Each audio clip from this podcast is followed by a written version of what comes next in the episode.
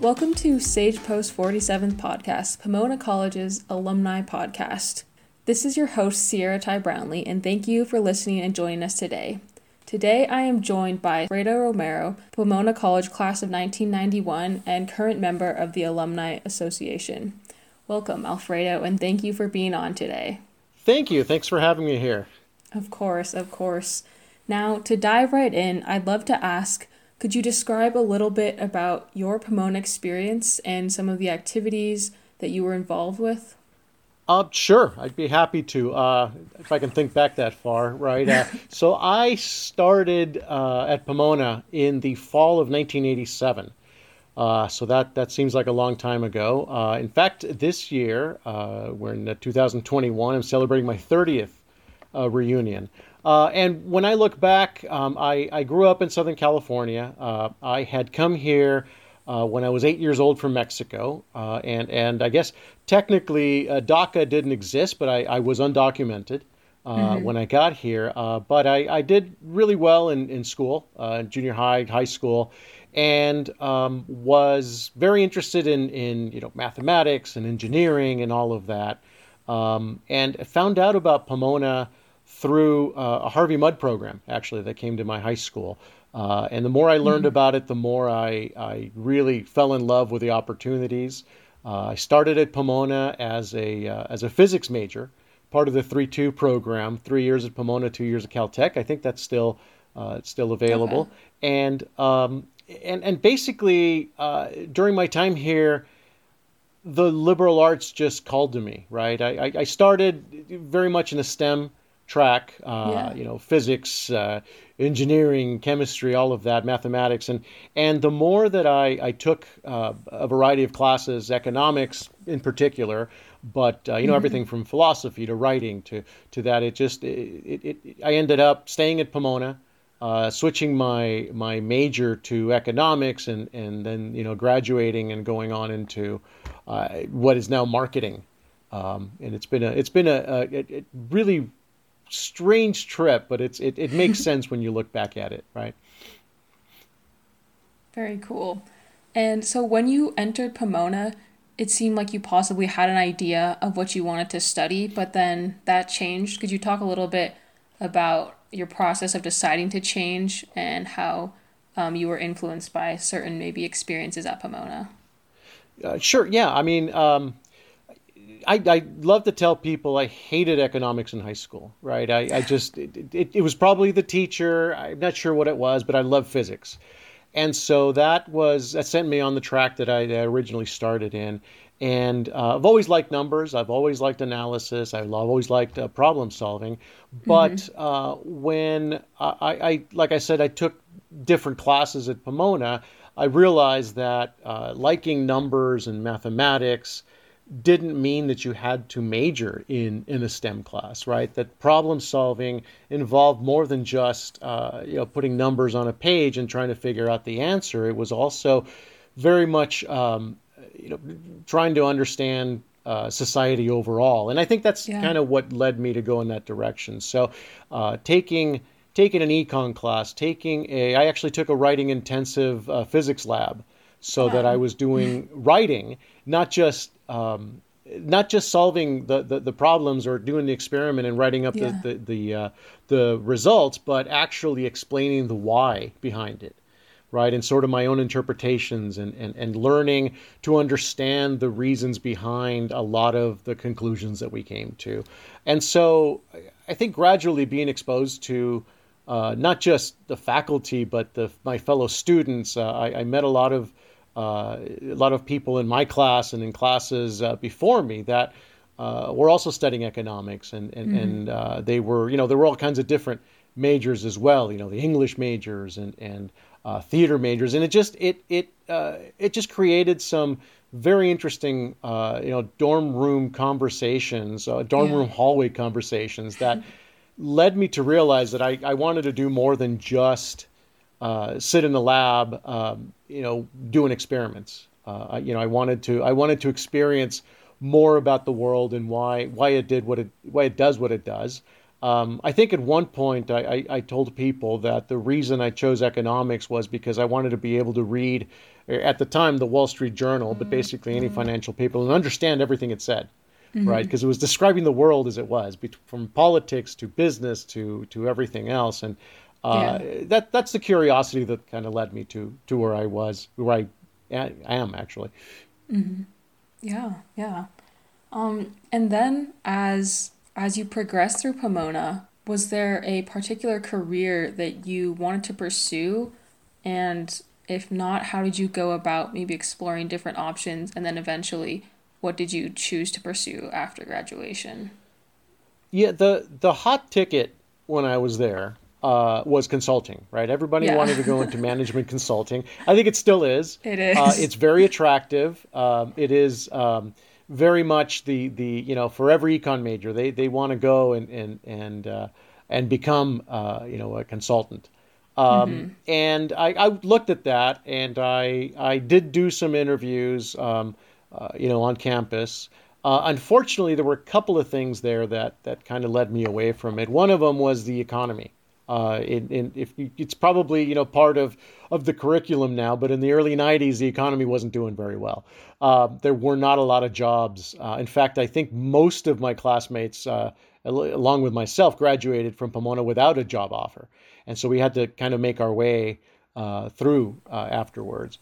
And um, so that was one part. There weren't many jobs available, and the other part was the more I looked at consulting, the more um, the the lifestyle wasn't quite what I was looking at. Um, yeah. Which is it is interesting. I mean, if you it, there was I, I love the travel aspect of it, and I and I didn't shy away from the work, but the fact that you had no social life, right? Uh, if you're in consulting, you're working 80 to 100 hour weeks, uh, and uh, basically have no time for for anything else, which is perfectly fine, and I don't don't have a problem with that uh, as a choice for a lot of people. But I that's just not what I wanted to to do. I'm very family oriented. I had friends. I wanted to you know be able to to do um, uh, you know things other than than just work. And so mm-hmm. uh, I think the lifestyle just didn't quite quite match uh, what I was looking for, which is probably a good decision uh, in in hindsight as well because I don't I, I, think I wouldn't have had the the the exposure to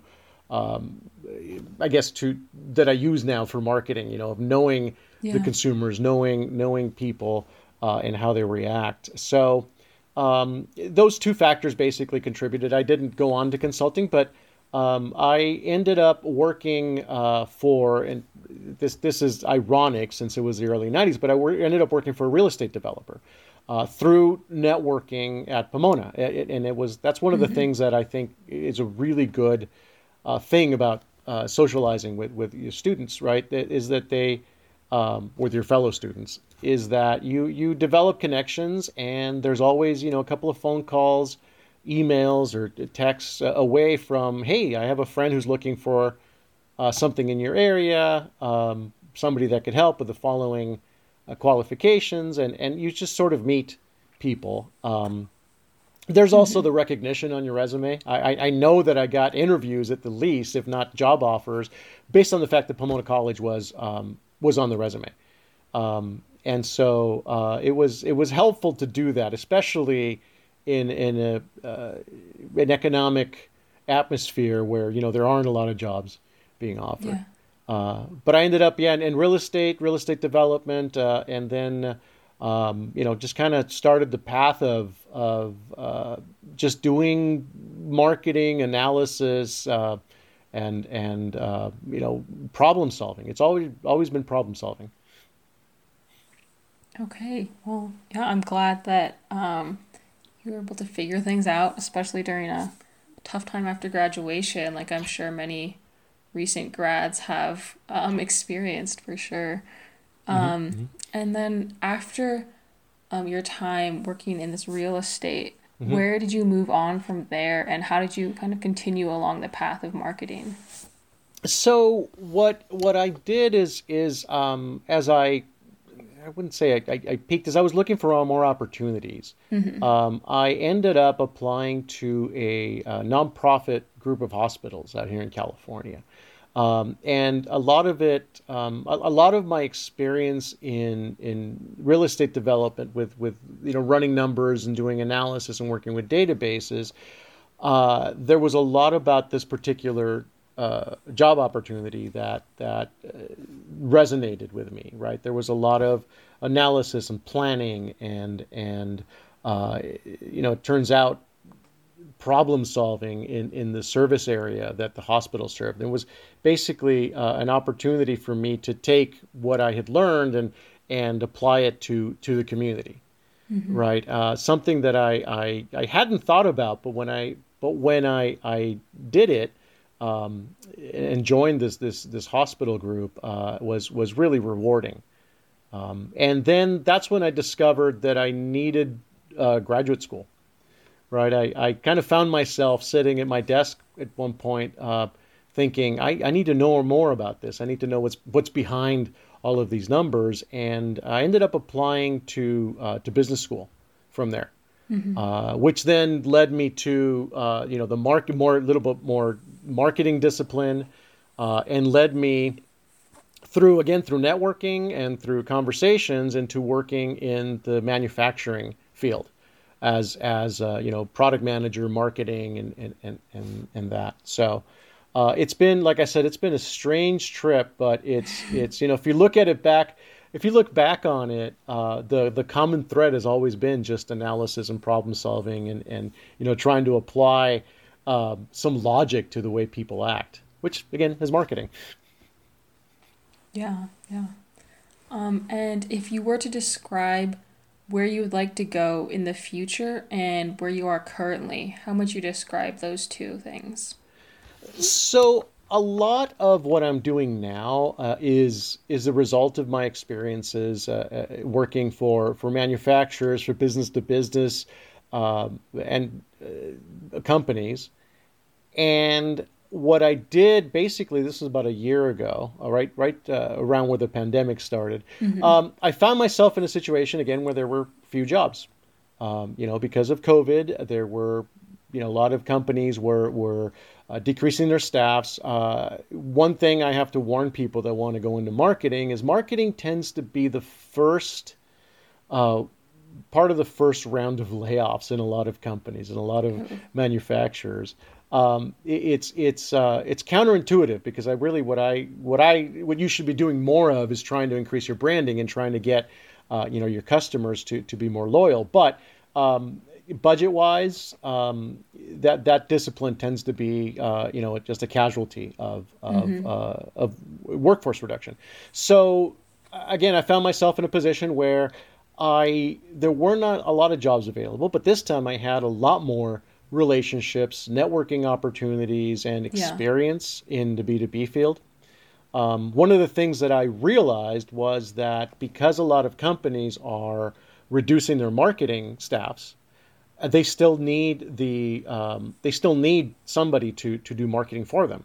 Mm-hmm. And now the people that are left in the marketing department, uh, you know, marketing departments would go from ten people to three people, right, or five people to one person they're still trying to do the same amount of work, and so they need support, right? Yeah. They need uh, they need somebody who can step in and do uh, some of the either the grunt work or the strategy work. Um, some of the smaller companies who don't have a marketing department and are trying to do it themselves need somebody that that has done the the you know the marketing director or the marketing VP mm-hmm. job. Uh, and so that's kind of where I'm stepping in. Uh, I, we, we, I call it fractional marketing, or a few of us call it fractional marketing. Uh, so, so I'm sort of a part-time marketing director for, for the companies that, that I work with. And I think, uh, you know, you asked about the future. That's that's kind of where I'd like to like to be. Uh, you know, filling in for small companies that are looking to grow that don't quite have the um, the marketing discipline or the marketing department or can't really afford a full-time marketing department I, I can i can do that for them and what it does is just gives me the flexibility of um, of being able to do what i what i enjoy doing what i what i have experience yeah. doing and and do it for um, you know for several people mm-hmm. you mentioned a little bit earlier that um, one of the first things you tell people who might want to get into marketing is that mm-hmm. it's tough in the sense that you might be like the first one to go um, mm-hmm.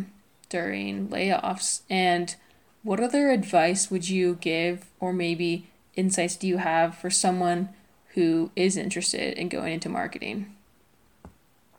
Um, keep up with technology. Um, there is, um, there definitely is a um, a slant towards um, obviously you know social media and analytics and numbers. And it's what's interesting is I've been now in in the professional world long enough to have seen this um, emerge as as a trend. Uh, mm-hmm. Back when I started, marketing was a lot more creative and colors and logos, and there's still a lot of that, but yeah. it's much more. Um, it is much more it has a bigger foundation in in numbers right? People people did not used to talk about marketing ROI. Now it's everywhere. Um, and what technology has allowed us to do is to really understand a lot of people's activities um, from from a number standpoint. Mm-hmm. Um, there, there, were a lot of uh, actually there still are. I've, I've worked I've worked with and, and, and for a few people who still rely on their gut to to describe the the consumer, and that's really not necessary anymore. You can actually, um, you know, there there still is a lot of a lot of um, you know intuition that you you you can bring into it, but you can now uh, have a thought that you that of the way a consumer may or may not be, but you can now have the research to to to prove that. Uh, you know, there's if you have an if you're not have an online presence, there's you know there's things like A/B testing, uh, that is that is pretty ubiquitous in, in there. Um, if you are a not right now, but if you're in a brick and mortar brick and mortar shop, right, where you have mm-hmm. people coming in, you can actually do um, you know surveys or loyalty programs that will actually show you how people react to to different things that you do and, and, and different campaigns, um, and you can measure that. So. Um, there, there's a lot of, of uh, there's a lot more numbers analysis than there used to be uh, and I think I don't I don't think that I'm telling anybody uh, that that either is either a recent graduate or a current student at Pomona that doesn't know this because I think it's it's it's just become part of the literature now for for marketing and for for business overall. Uh, but it's it's important to know that there's a combination there between between the numbers and and sort of uh, you know the, the the the knowledge of the market as it were. Yeah, that's really interesting where would you say that the industry might be moving to in the future? Um, it it has been moving this way, and I think it's going to become more and more. Um, we we talk about mass customization. Um, actually, what's really interesting is just uh, this this weekend I, I, took a kind of a getaway trip. Uh, you know, uh-huh. masked and you know social distanced and all of that, but. Um, I ended up at a, uh, a, just a record store, a vinyl record store. Uh, that was just yeah. you know neighborhood store. It's a you know a couple that runs it. The the the uh, they they have oh they had uh, millions of, of, of, records, which was amazing. I, I, could have spent all day there. Wow. But what struck me there was that um, the the lady behind the counter struck up a conversation about a few of the bands and it wasn't just me. Mm-hmm. I, I mm-hmm. overheard other customers that would come in and they would talk about preferences and they would talk about what they uh, what they liked, what they didn't like, uh, what um, some artists sounded like other artists, and so that portion of um, of the customer experience is something that is very very much valued by the consumer, but hasn't been replicated by a lot of the larger retailers, right? And right yeah. now, uh, because of the pandemic, because of um, you know the closures and, and, and out of necessity, really, what we're left with are the uh, the large brand stores, right? The the Targets, the WalMarts, the the Home Depots, the you know the the Vons and all, and they have a, a I guess sort of a distance between themselves and the customer that mm-hmm. uh, that is has been traditionally just kind of the relationship between the customer and the store, and we've gone away from that that mom and pop shop feel of when you walk in through the door, you you're greeted either either you know with a friendly tone or sometimes even by name if you're a regular customer. Uh, yeah. And so if you walk into a shoe store, uh, knowing that uh, the the store owner knows your shoe size and your preferences and and you know a style of shoe or that you've been looking for something particular and they turn to you and they say hey by the way we've got a pair of you know these these shoes that you were looking for in in your size mm-hmm. uh, and you know in, and in in in green because that's your favorite color that experience yeah. is something i think that more consumers crave uh, and because of again because of technology i think that's something that can be replicated um, both online uh, and sometimes even um, in a uh, you know in in a sort of customer loyalty type of of interaction. And I think that's kind of where mm-hmm. marketing is going because I think that's where the consumer really wants it to go. But yeah, we just need the technology to evolve enough to to be able to to do that. And of course, there's you know privacy uh, concerns and there's you know all kinds of other things that that need to be uh, uh, considered. But if um, if if it was up to me, uh, I I and I had a retail store. That's where I would want it to be. I would want to be able to have people visit me and go, hey, you know, this is what you want, and uh, you can kind of see that with Amazon somewhat because they, oh, this is what you shop for before, and these are the preferences, and there's some algorithms there. Yeah, that's true. But it's not it's not quite there. Uh, there's a few things that that mm-hmm. uh, you know, and, and maybe it's it's it's my my eye that looks at it and goes, "Oh, okay, that's why you're recommending this because of A, B, and C," and I can see right through it. I, I, I, could be I could be wrong. Most most consumers could go, "Oh, wow, look at that, they know me. I, I bought this before and they're showing it to me again." But uh, I think there's a little bit more refining to do there. But I think that you know, in the next five to ten years, we'll probably see something a lot closer to that. Wow, interesting. Um, but yeah, I think like you just mentioned, when maybe like an ad pops up mm-hmm. based on I don't know what you've been looking at. I think sometimes people find that a bit creepy. Yeah. Um, yeah. But I think that where you describe it going, that could be really interesting. Yeah, and, and I mean, and there's there's um, it, it's funny. I'm thinking of the movie uh, The Minority Report, which was very interesting in a lot of ways. Um, and I think there was a, a, scene in there where I think Tom Cruise walks in with somebody else's eyeballs. I don't know if you've seen it, but basically, no. yeah, your identity is it's your identity is just based on on on a particular feature of you. And he walks into a store, and the um, the billboards within the store automatically recognize him uh, as you know the person that he's pretending to be, and start offering him discounts and offering him products based on his previous pre- preferences. And this is all physical. Uh, and so I think there's already sort of a wow. direction to going in there, but you're absolutely right. It needs to be not creepy and and that's that's probably the biggest hurdle that we have right now. Mhm.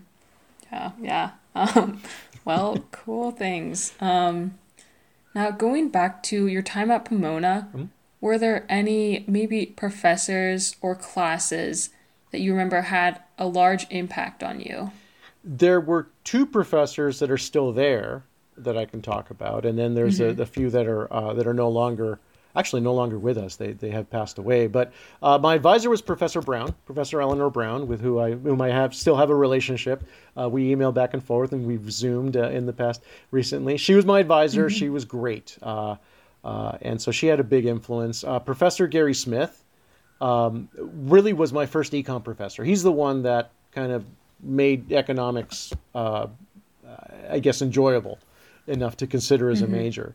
Uh, and so they're they're both still there, and I'm, I'm glad that that that they are because I get to visit them when I go back on campus.